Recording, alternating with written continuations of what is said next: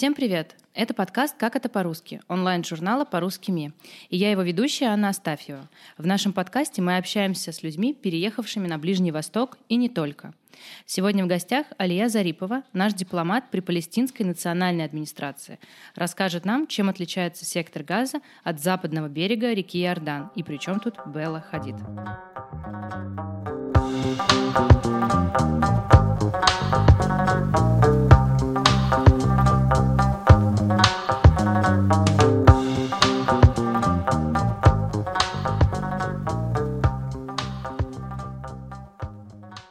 Привет, Илья. Расскажи, пожалуйста, как ты попала в страну, давно ли приехала? Привет, Аня, большое спасибо, что пригласила, большое спасибо за возможность рассказать правду об этом замечательном месте, вернее, о местах, потому что, как ты правильно отметила, сектор Газа и западный берег реки Иордан — это две части Палестины, как мы ее знаем. Я попала в страну чуть меньше года назад, сейчас я приехала в отпуск, и могу сказать, что более-менее уже начала понимать Палестину, и она начала открываться для меня со всей душой. Мне очень нравится эта страна, если ее можно назвать страной, потому что много у нее все-таки проблем, много моментов, которые ей необходимо улучшить, чтобы стать действительно настоящим государством. Но, тем не менее, народ палестинский — это абсолютно однозначно отдельный народ, и э, желание стать настоящей страной у него не отбавлять. Давай поясним для наших а, слушателей, что Палестина — это же частично признанное государство, правильно? То есть да, спорно. Палестина — частично признанное государство, э, которое в которое попасть, например, даже можно только э, со стороны других государств, и э, все въезды и выезды в Палестину находятся под контролем Израиля. Что со стороны Иордании даже, там все равно пограничный пункт тоже контролируется Израилем. Что со стороны самого Израиля, прилетев в аэропорт Бенгурион и поймав, например, э, в Иерусалиме маршрутное такси э, в сторону Рамаллы или Вифлеема, это города на территории палестинской, подконтрольной палестинской национальной администрации, все равно надо будет проезжать э, контрольно-пропускные пункты Израиля, односторонние, только Израиля.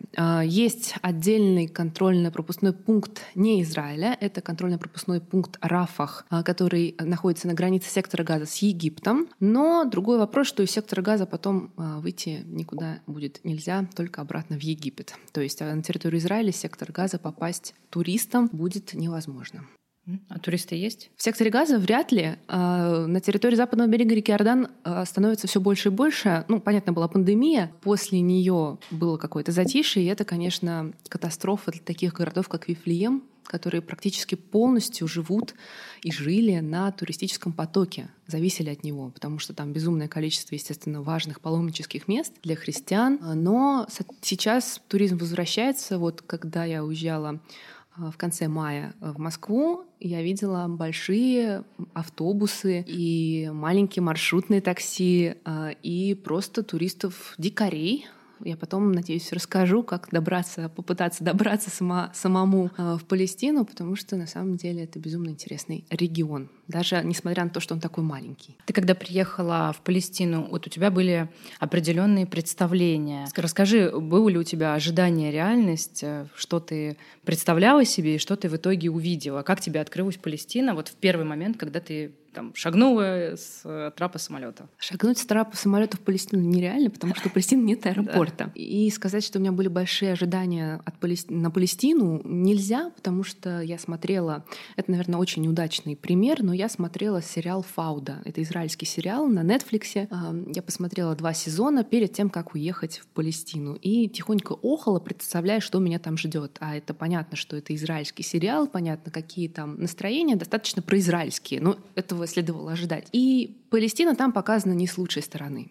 Э, это понятно. В итоге, спустя почти год жизни в Палестине, могу сказать, что Фауду смотреть надо с завидной долей скептицизма. И лучше сначала побывав в Палестине, чтобы потом сравнить э, то, что увидишь своими глазами, и то, что показано в сериале. В Палестине люди — это, пожалуй, главное, что есть у этой страны, и э, каждый человек — это буквально настоящая вселенная. Там такие судьбы, такие истории, что можно только позавидовать и пожалеть тех а, писателей, которым не удалось поговорить с этими людьми и написать по их судьбам книги, романы целые. Так э, по факту приезда, естественно, ты приезжаешь в Бенгурион, самый простой путь, а, и потом отправляешься а, в Палестину через израильский КПП.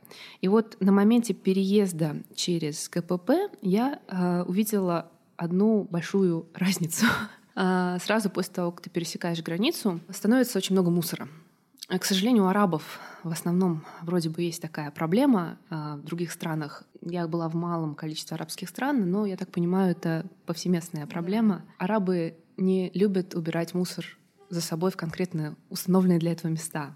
Он валяется везде. Спасибо, что не пахнет. Не понимаю, почему, но не пахнет. А, это хорошо, это плюс. Но его становится внезапно очень много. Появляются какие-то свалки машин. То есть э, еще мы приехали вечером, и поначалу было очень страшно. Ты думал, куда ты приехал, э, что это за место. И первое впечатление пугающее немного. Но потом, когда ты начинаешь привыкать, понимать, э, где что находится, где что можно купить, э, знакомиться с людьми, общаться с ними, ходить в интересные места, открывать для себя музеи, театры и видеть ежедневную жизнь обычных людей, понимаешь, что на самом деле все не так страшно, и прекрасная модная кафешка с хипстерскими а, посетителями может спокойно соседствовать с такой мусоркой. Но просто, наверное, для этого нужно время, чтобы народ привык а, к тому, что мусор нужно куда-то выбрасывать. Ну и вообще это не самая большая проблема в жизни мусор, в конце концов. Да, да. А, смотри, если это будет безопасно для твоей работы обсудить, да, коротко, да, для слушателей. В чем суть э, конфликта? Может, наверное, не стоит, но я могу вкратце чуть-чуть рассказать. Религиозная составляющая там по минимуму. По минимуму. Большинство проблем из-за территории. Друзья, о сути конфликта вы можете сами почитать э, в интернете. Лия, расскажи, пожалуйста, нам про работу. Как тебя судьба занесла Палестину по работе? Ну, мидовские сотрудники, господа, в некоторой степени подневольные, поэтому э, куда занесла, туда занесла. Так получилось, так сложилась карьера, можно сказать. И я занимаюсь э, тремя позициями. Я занимаюсь работой, у меня работа связана с отечественниками, их там много, ну, относительно много, учитывая размер, опять-таки, Палестины. Веду социальные сети представительства, у нас их пять. Это лучше я их не буду называть, там есть запрещенные uh-huh. в России. Э, веду соцсети нашего представительства и отвечаю за протокольную часть, то есть за все встречи, мероприятия, за все, что происходит у нас э, в представительстве. У нас, кстати, называется не посольство, а представительство, потому что, опять-таки, государство не до конца признанное не всеми, поэтому у нас представительство при Палестинской национальной администрации. Расскажи нам, пожалуйста, про русскую общину. Я так понимаю, как-то из твоих слов, что она обширная. Чем это обусловлено и чем живут э, русские в Палестине? Конечно, есть э, очень много наших э, граждан, вернее, в большей степени, конечно, это гражданки. Как это часто происходит, это брак с палестинцем, брак с иностранцем э, и, соответственно, переезд на территорию либо западного берега реки Иордан, либо на территорию даже сектора газа. Там тоже есть наши граждане и гражданки. И, соответственно, уже их дети, второе поколение тоже получают российское гражданство и становятся частью нашей русской общины. Их не то чтобы очень много, но в пределах тысячи человек они есть. Часть из них очень активная. Обязательно устраивают какие-то праздники, Масленицу, День России, 9 мая для них дни особенные и значит многое. А, причем это очень забавно, но мне встречаются такие пары. А, очень многие из них встретились, познакомились в институте, когда учились вместе в России. В свое время Советский Союз очень много помогал палестинцам, Палестине в целом. А, многие палестинцы учились в России и, кстати, продолжают учиться. По-прежнему у нас есть 150 квот ежегодно на обучение в России. Это только бесплатно. А есть очень многие, которые едут в Россию учиться за деньги, потому что, в принципе, все образование в Палестине платное, и к этому, в принципе, все готовы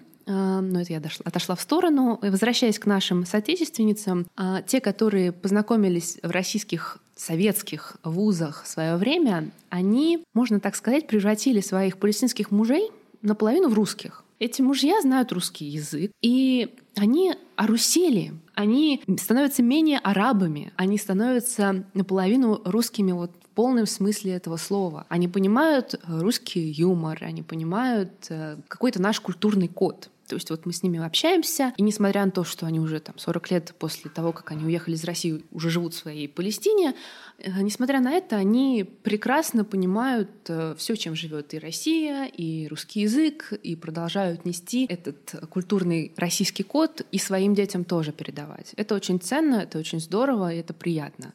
То есть наши женщины смогли передать любовь к России палестинцам, людям с другой совершенно культурой, с другим менталитетом. Это очень здорово. Например, среди наших соотечественниц есть э, председатель э, координационного совета э, соотечественников, которая в Палестине живет уже более 40 лет, и ее муж прекрасно говорит по-русски. Их сын уехал в Россию, и, соответственно, мы с ними общаемся. Нет ощущения, что это какие-то иностранцы, которые тебя не понимают. Алия, расскажи, пожалуйста, ты сейчас чувствуешь напряжение, потому что ты русская или вообще к русскому представительству? В Палестине? Да. Вообще нет. В Палестине очень сильная поддержка России. Она выражается э, во многом.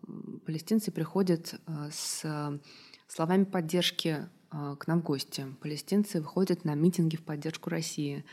А, которые они организовывают сами, не по нашей просьбе. Несмотря на то, что могут писать э, в разных соцсетях под нашими постами, мы им за это не платим.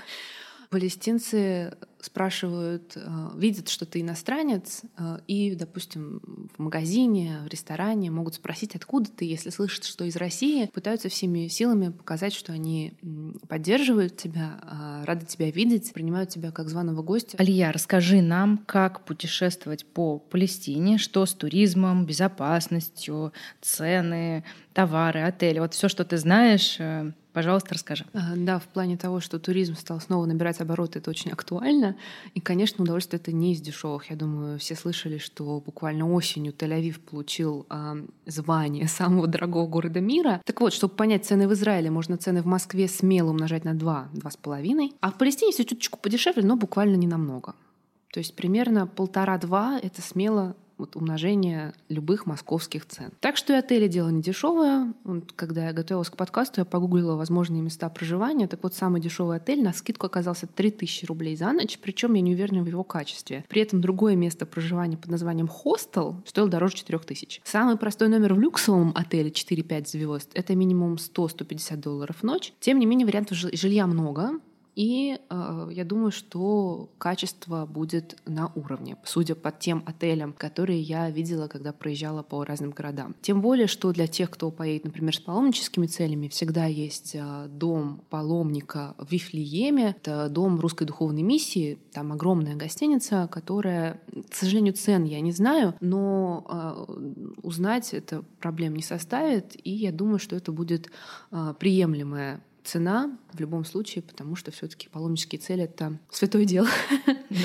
А, конечно, попасть в Палестину не очень просто, как я уже говорила, действующих аэропортов нет, поэтому это либо через Иорданию, через Израиль, либо, если очень хочется, в сектор газа через Египет. Но я не советую. Значит, естественно, Наверное, это плохой совет, возможно. Но если ехать через Израиль, в израильском аэропорту лучше не говорить, что вы собираетесь ехать в Палестину потому что там очень внимательно относятся к приезжающим. Я думаю, все наслышаны про израильский таможенный досмотр, ну и просто контроль пограничный. И там можно провести не один час и в итоге быть депортированным. А, естественно, если вдруг собираетесь посетить Палестину, на контроль этого лучше не говорить, вопросов к вам станет больше, доверия меньше. И если все в порядке, вы наконец-то оказались в Израиле, от стен буквально старого города Иерусалима можно добраться дикарем, что называется, уже на территорию западного берега реки Иордан. В Рамалла, Вифлеем, там ходят небольшие автобусики, маршрутки, более понятные нам маршрутки. Есть еще вариант э, попасть из Израиля в Палестину, э, въехать на израильском автобусе в одно из еврейских поселений, которое находится на территории западного берега реки Иордан, оттуда из поселения вернуться на трассу и поймать уже палестинскую, э, какой-то, какой-то палестинский транспорт. Это маршрутное такси или автобус до ближайшего палестинского города. В принципе, территория очень небольшая. Чтобы понимать, на территории западного берега реки Иордан около двух миллионов, на территории сектора Газа, который гораздо меньше, тоже около двух миллионов жителей проживает. Поэтому там все очень близко. А, например, от Рамала до Вифлеема 21 километр по прямой. Понятное дело, что ехать придется дольше из-за разветвленных и объезжающих дорог, потому что, опять-таки, КПП, нужно, чтобы это все объезжало разные города, поэтому дорог по прямой нет. А вообще очень сложно найти в Палестине хоть один, один участок знаю, больше 500 метров, который был бы ровный, прямой, а не э,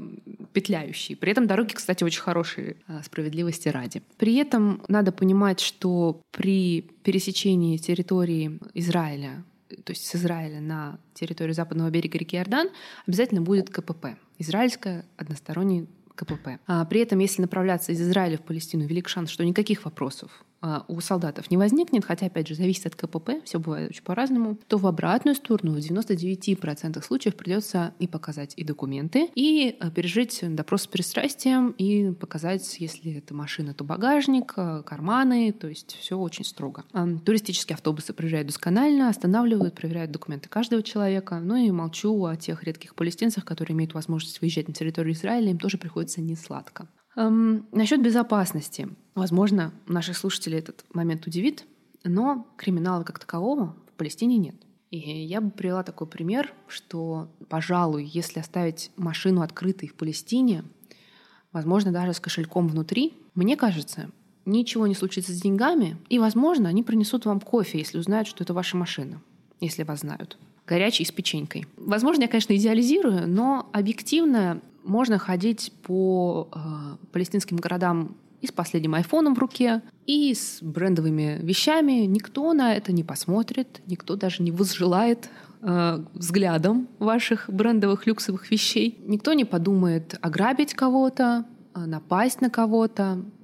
Если случаются конфликты с серьезными последствиями, это, скорее всего, семейные конфликты, клановые, и это больше на юге Палестины. Там более патриархальное, иерархическое такое общество. А в больших городах типа Рамала, Вифлеема все очень спокойно. При этом в арабском секторе Израиля процветает криминал. То есть те палестинцы, которые остались на территории Израиля, это немножко другой контингент. А те палестинцы, которые на территории западного берега реки Иордан, опять-таки не могу говорить за газу, а, потому что там я еще не была, не добралась. Туда очень трудно попасть даже а, дипломатам. Туда нужно оформлять разрешение через а, Израиль, и надо въехать и выехать одним днем. Остаться ночевать — это отдельный эм, вид удовольствия, который тоже очень трудно организовать. Так, с чем это связано? Сектор газа — это отдельная территория, которая полностью со всех сторон контролируется Израилем гораздо более э, серьезно, чем э, западный берег реки Иордан. Хотя западный берег реки Иордан отчасти тоже ограничен стеной разделительной. Ну, я думаю, все слышали про разделительный израильский барьер. Э, вот где-то это прям стена пятиметровая, где-то это просто колючая, ну не колючая местами, а просто сетка рабица, где как, где там дырки в этой стене. Но сектор газа там все очень строго сурово, туда можно въехать, а выехать это уже отдельная проблема. Сектор газа это сразу несколько городов. Хан-Юнис, Газа, сам город. Почему, собственно, называется так э, территория сектор газа по названию аж самого большого города там. Это город Газа. Он прибрежный, там очень много жителей. Чтобы понимать разницу, в секторе Газа живет около трех миллионов человек, а площадь при этом 365 квадратных километров. При этом западный берег реки Иордан, включая, конечно, Восточный Иерусалим, имеет площадь э, около пяти с половиной, более пяти с половиной тысяч квадратных километров. При этом э, население в нем почти те же 3 миллиона площади больше, население меньше, население чуть меньше, а, соответственно, у них больше простора. А в Газе все очень плотно, э, и в чем, собственно, проблема? Сектор Газа не подконтролен палестинской национальной администрацией. А там, по сути, параллельное правительство, которое подконтрольно движению Хамас, которое признано в Израиле террористическим. С палестинской национальной администрацией контакты у Израиля налажены.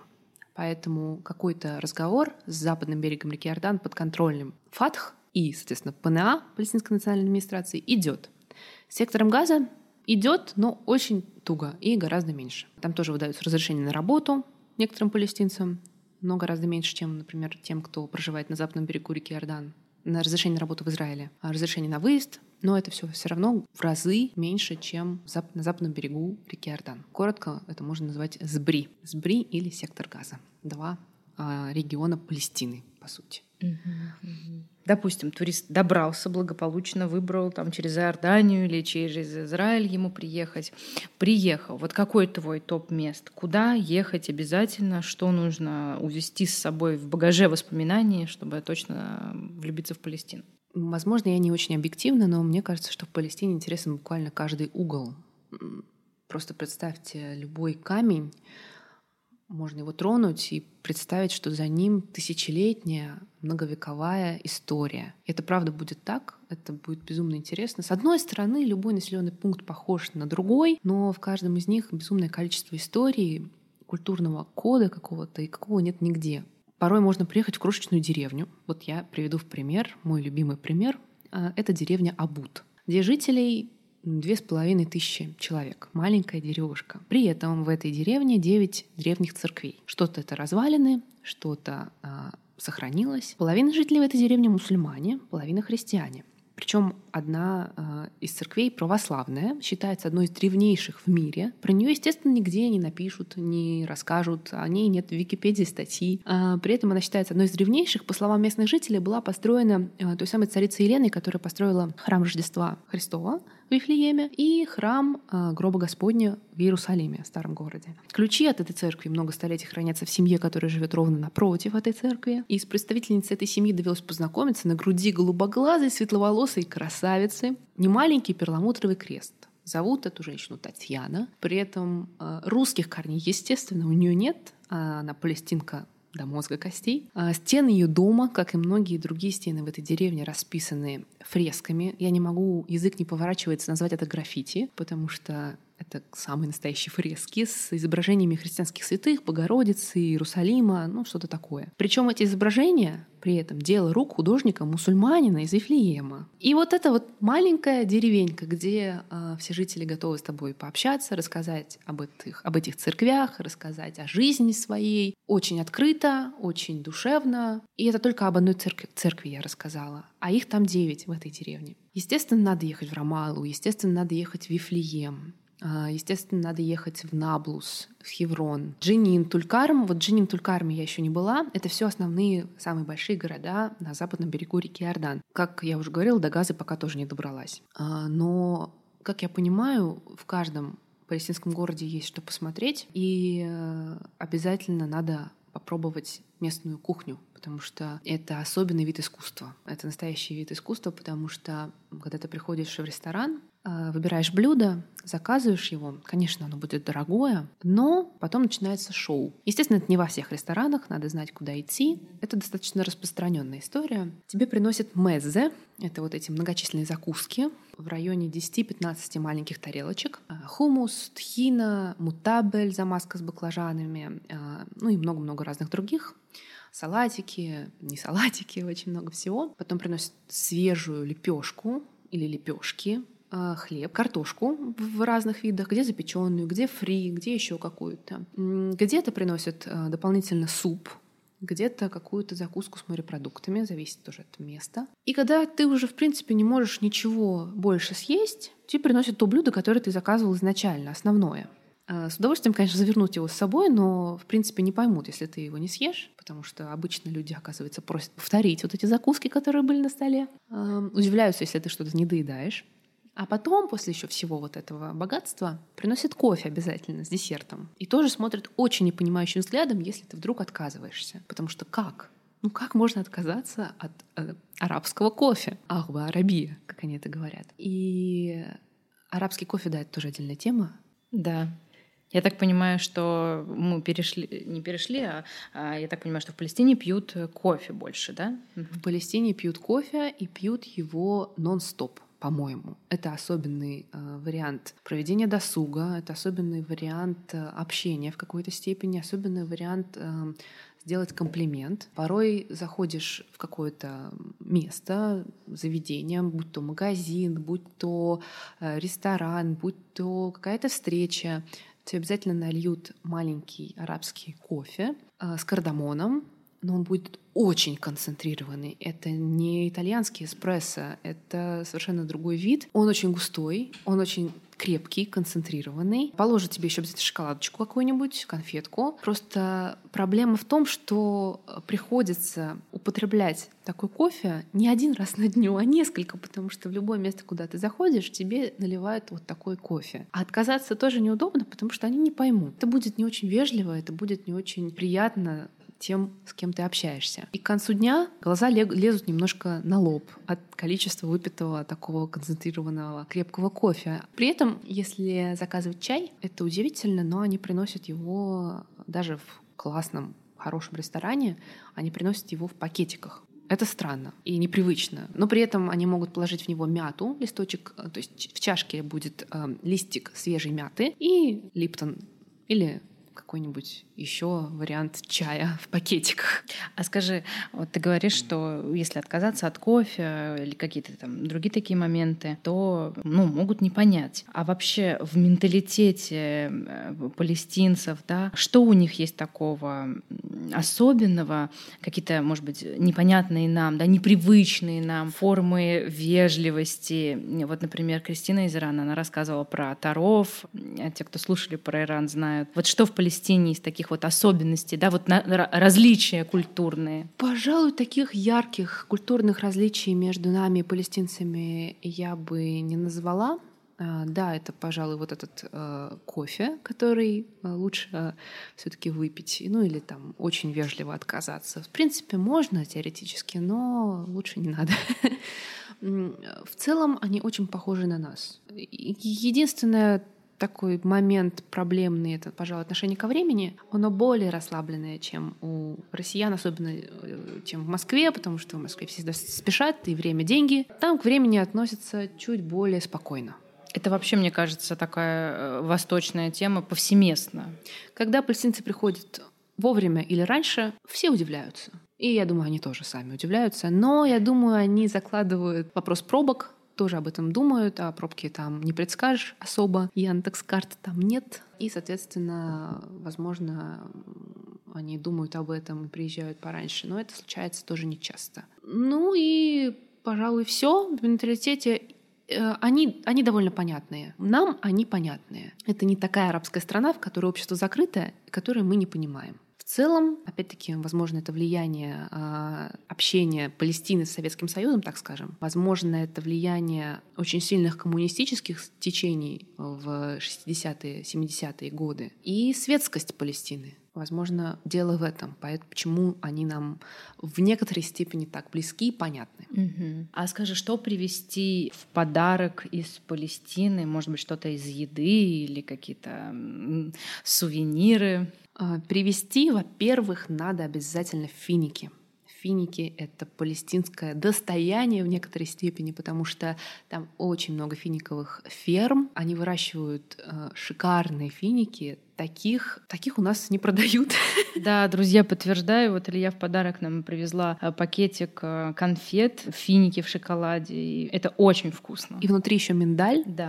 Они делают это в совершенно разных формах. Естественно, есть, как любят на Востоке, фисташки внутри, э, какие-то другие наполнители, миндаль, орехи другие. Есть просто финики, очень мясистые, жирненькие, совершенно ничем не обработаны, это заметно. Вот мы были на экскурсии на финиковой фабрике, там отбирают все очень внимательно, очень аккуратно. И все, что сухое, некрасивое, э, это все уходит на корм скоту, все очень внимательно отбирается. Финики — это отличный подарок из Палестины. Это первое. А второе — это оливковое масло. Очень много оливковых деревьев, очень много оливковых садов. Оливки растут буквально на каждом углу. И оливковое масло, естественно, отличное, свежевыжатое, что называется, и э, очень вкусное. Оливка не только с точки зрения продукта, важный момент, который можно привести. Оливковое дерево — это тоже целый пласт культуры, потому что из оливкового дерева делают поделки. Очень много украшений из оливкового дерева, очень много различных статуэток, фигурок, э, вертепы в Вифлееме, естественно, продаются. Вертепы Рождества, например, да, из оливкового дерева. Это безумно красиво. А кухонная утварь тоже из оливкового дерева. Это потрясающие структуры дерева с переливами. Вот представьте себе перламутр и мрамор только в дереве. Это что-то такое по структуре, по, своей, по своему рисунку. Очень красивые вещи из оливкового дерева продаются. И как память это тоже очень красиво. Хевронская керамика Хеврон находится южнее, чем Рамала и Вифлеем. Это самый большой город на западном берегу реки Ордан. А, он более патриархальный. А, при этом хевронская керамика — это тоже очень распространенный вариант подарка. Там потрясающие подносы, чашки, эм, блюдца, чайники, может быть, э, очень много всего. И, или же, если брать Восточный Иерусалим, можно привезти армянскую керамику семейства Бальян. Семейство Бальян переехали в э, Иерусалим в начале XX века, живут там бессменно уже в одном а, месте, соответственно, уже с тех времен. И уже много поколений этой семьи работает там, и все а, названия улиц в Восточном Иерусалиме сделаны, оформлены их керамикой. Мечеть Алякса оформлена их работами, вернее, реконструкция мечети Алякса. Возможно, Многие видели керамический панно с изображениями рисунков из дворца Хишама в Иерихоне. Вот они тоже оформлены семейством Бальян. Алия, расскажи нам про женский вопрос. Как женщины чувствуют себя в обществе, работают, не работают, как одеваются. Какое-то более традиционное общество, где женщины меньше работают э, вовне, там, трудятся дома. Очень по-разному потому что, естественно, общество в большей степени мусульманское, и, естественно, есть очень много женщин, которые а, покрывают голову, которые не ходят на работу, занимаются семьей и детьми. При этом Палестина очень светское государство. Опять-таки влияет на это коммунистическая идеология в свое время. И очень много женщин, которые пытаются построить карьеру, пытаются э, вырваться из каких-то уз э, только семьи. А, например, в правительстве сейчас, я опять-таки говорю за западный берег реки Ордан, э, в правительстве сейчас два министра женщины, где еще в арабских странах такое есть. А, есть эм, губернатор женщина, есть э, первый мэр женщина Вифлеема была в свое время. Кстати, тоже интересный момент. В Рамале, например, и Вифлееме изначально христианские города они были основаны как изначально христианские, а мэры выбираются исключительно из христиан. Несмотря на то, что э, большая часть населения мусульмане уже из-за того, что очень много беженцев приехало а, в свое время и продолжают приезжать. Несмотря на это, сохраняется, чтобы был какой-то паритет, чтобы а, не было обидно, да, чтобы не было никаких перекосов в обществе, все равно мэр избирается, например, из христиан вот в Рамале, Вифлееме. Так вот, э, есть очень много женщин, которые э, довольно-таки эмансипированы, феминизированы, так скажем, и занимаются карьерой, при этом успевают и семьей тоже заниматься, то есть, в принципе, распространены. То есть никто косо не посмотрит на меня, если я пройдусь по улице с непокрытой головой, и, например, у меня будет вдруг короткий рукав, например, или юбка чуть выше колена. Я так не хожу, но это вопрос уже ко мне. Например, можно пойти в бар вечером, э, да, в Палестине есть бары, э, много симпатичных. Там можно встретить девушек в таких нарядах, в которых я себе позволить э, ходить э, не могу с точки зрения своей скромности. Это и открытый пупок, и открытые плечи, декольте, и, естественно, распущенные длинные волосы. То есть представление о Палестине как о закрытом обществе с точки зрения женского вопроса, это не совсем будет верно. Естественно, опять-таки, я говорю, есть эти семьи, где все это будет абсолютно патриархально, нормально. Особенно это касается, например, опять-таки Хеврона, где более патриархальное общество иерархи- иерархизированное. К югу, например, Рамала Вифлеем — это более светское общество, и женщины учатся, женщины тоже так же политизированные, как и мужчины. Все очень любят поговорить о политике, о том, куда катится этот мир, что ждет нас завтра и как можно было бы что-то изменить.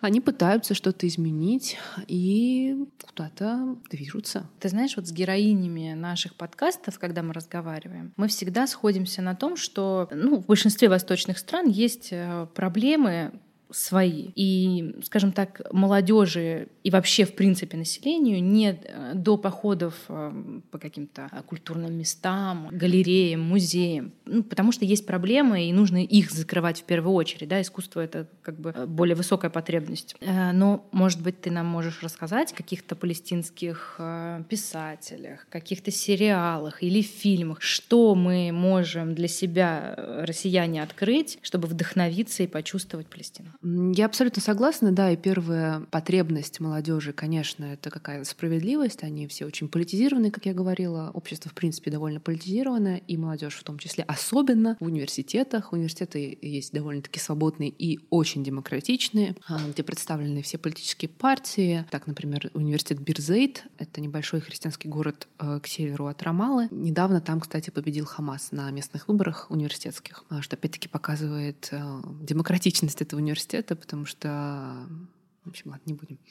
И при этом есть э, музеи. Я была очень удивлена, при том, что очень маленькая территория, в принципе, казалось бы, какие там могут быть музеи. И вот на вскидку три музея я могу назвать, которые сделаны настолько со вкусом, настолько стильно с точки зрения архитектуры, с точки зрения экспозиции, с точки зрения того, э, как это все оформлено вокруг. То есть вообще весь комплекс этих трех музеев, он потрясающий. Туда хочется приходить за тем, чтобы глазу было красиво, чтобы это было, это будет интересно, это будет очень познавательно. А, например, это музей Ясера Арафата, там же, где находится его могила, мавзолей. В музее находится экспозиция истории Палестины и то место, где Ясер Арафат сидел 32 месяца в изоляции, когда а, Рамалу осаждала израильская армия а, в начале 2000-х. Есть музей поэта Махмуда Дарвиша, вот как раз к твоему вопросу. Это палестинский поэт, перевед... самый переведенный на э, иностранные языки, очень известный. И музей, собственно, Палестины, палестинский музей находится как раз в университете Бирзейт, о котором я говорила. Надо обязательно смотреть на них вот со всех сторон, потому что это архитектурная красота и смысловая красота. Театры тоже есть. Например, есть в Восточном Иерусалиме Палестинский национальный театр. А, Аль-Хакавати называется. Там, конечно, все не так распространено, как в России. А, нельзя сказать, что это основной вид досуга, там музеи, театры. Но это ожидаемо. Я думаю, что потенциал в любом случае есть, и вот эти даже три музея, да, вот на скидку, которые я перечислила, это доказывают. Недавно открыли отреставрированный дворец Хишама в Ерехоне. Потрясающий комплекс э, с невероятными руинами, вот если кто любит именно руины, да, то есть что-то римское, что-то греческое, вот такого типа Акрополи какие-то, вот это сто процентов надо посещать. Э, дворец Хишама и э, в том числе огромные сохранившиеся там же, в этом дворце, полы с мозаикой. В той же Италии покажут какие-нибудь 5 квадратных метров такой мозаики и скажут, вот, посмотрите, какая удивительная мозаика, как она хорошо сохранилась. В этом дворце этой мозаики 800 квадратных метров удивительной сохранности, благодаря японцам недавно вот открыли этот дворец заново. Это все отреставрировано, это все в совершенно невероятном состоянии. Цвета, фактура, геометрия этих э, мозаик, эти полы совершенно невероятное что-то. То есть э, после итальянских мозаик, которые сохранились в маленьких количествах, не представляешь, как это могло так хорошо сохраниться. И, соответственно, потенциал этого всего велик. Молодежь еще занимается хайкингом.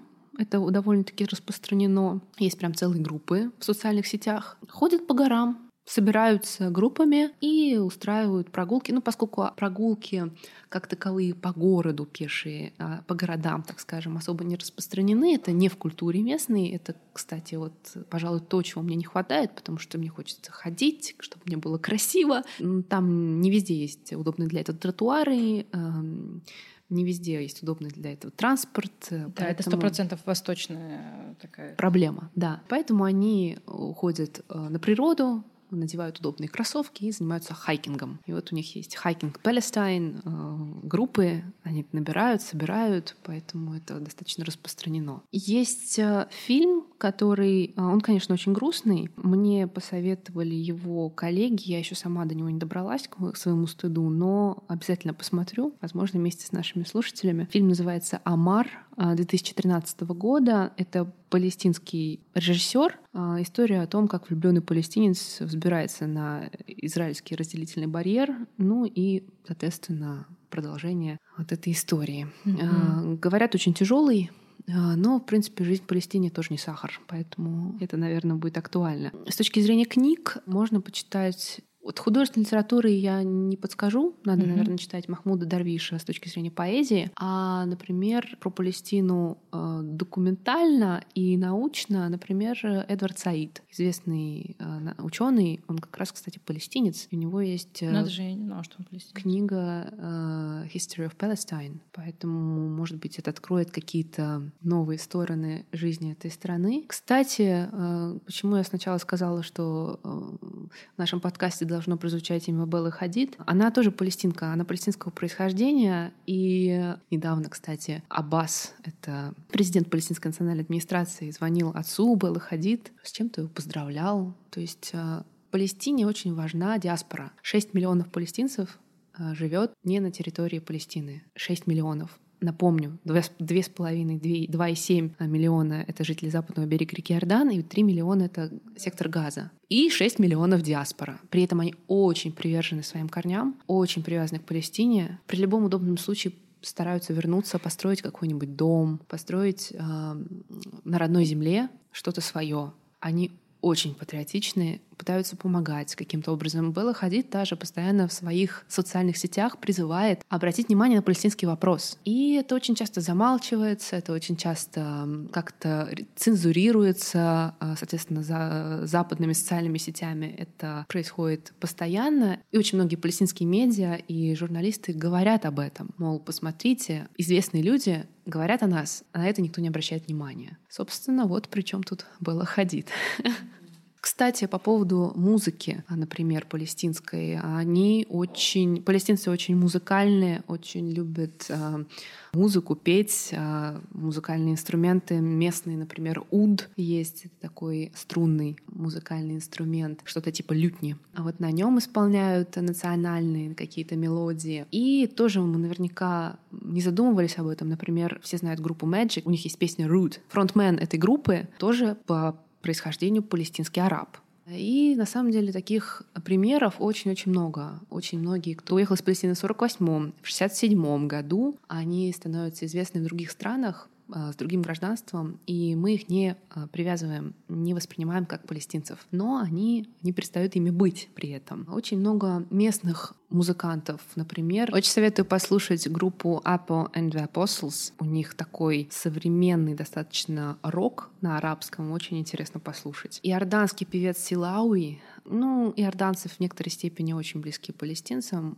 Например, у них даже королева ранее, это тоже палестинка, а, к слову о диаспоре, да, например, его, этого певца тоже можно послушать, это немножко другая стилистика, но очень красивая и современная. Можно послушать еще Мухаммада Асафа, тоже современный палестинский певец. Вот у него даже на фотографии арафатка на шее.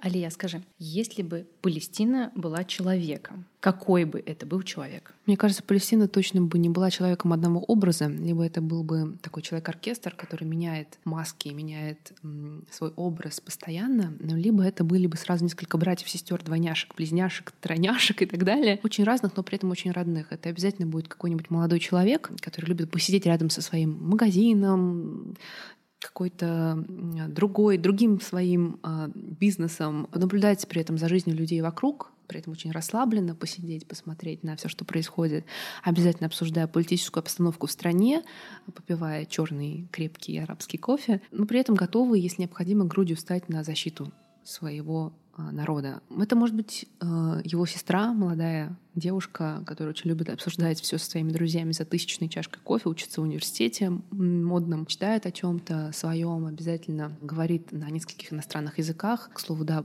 почему? Потому что апельсинцы довольно-таки образованный народ, и несмотря на то, что там образование платное, практически с каждым, даже с самым простым палестинцем можно поговорить по-английски, а порой по-русски.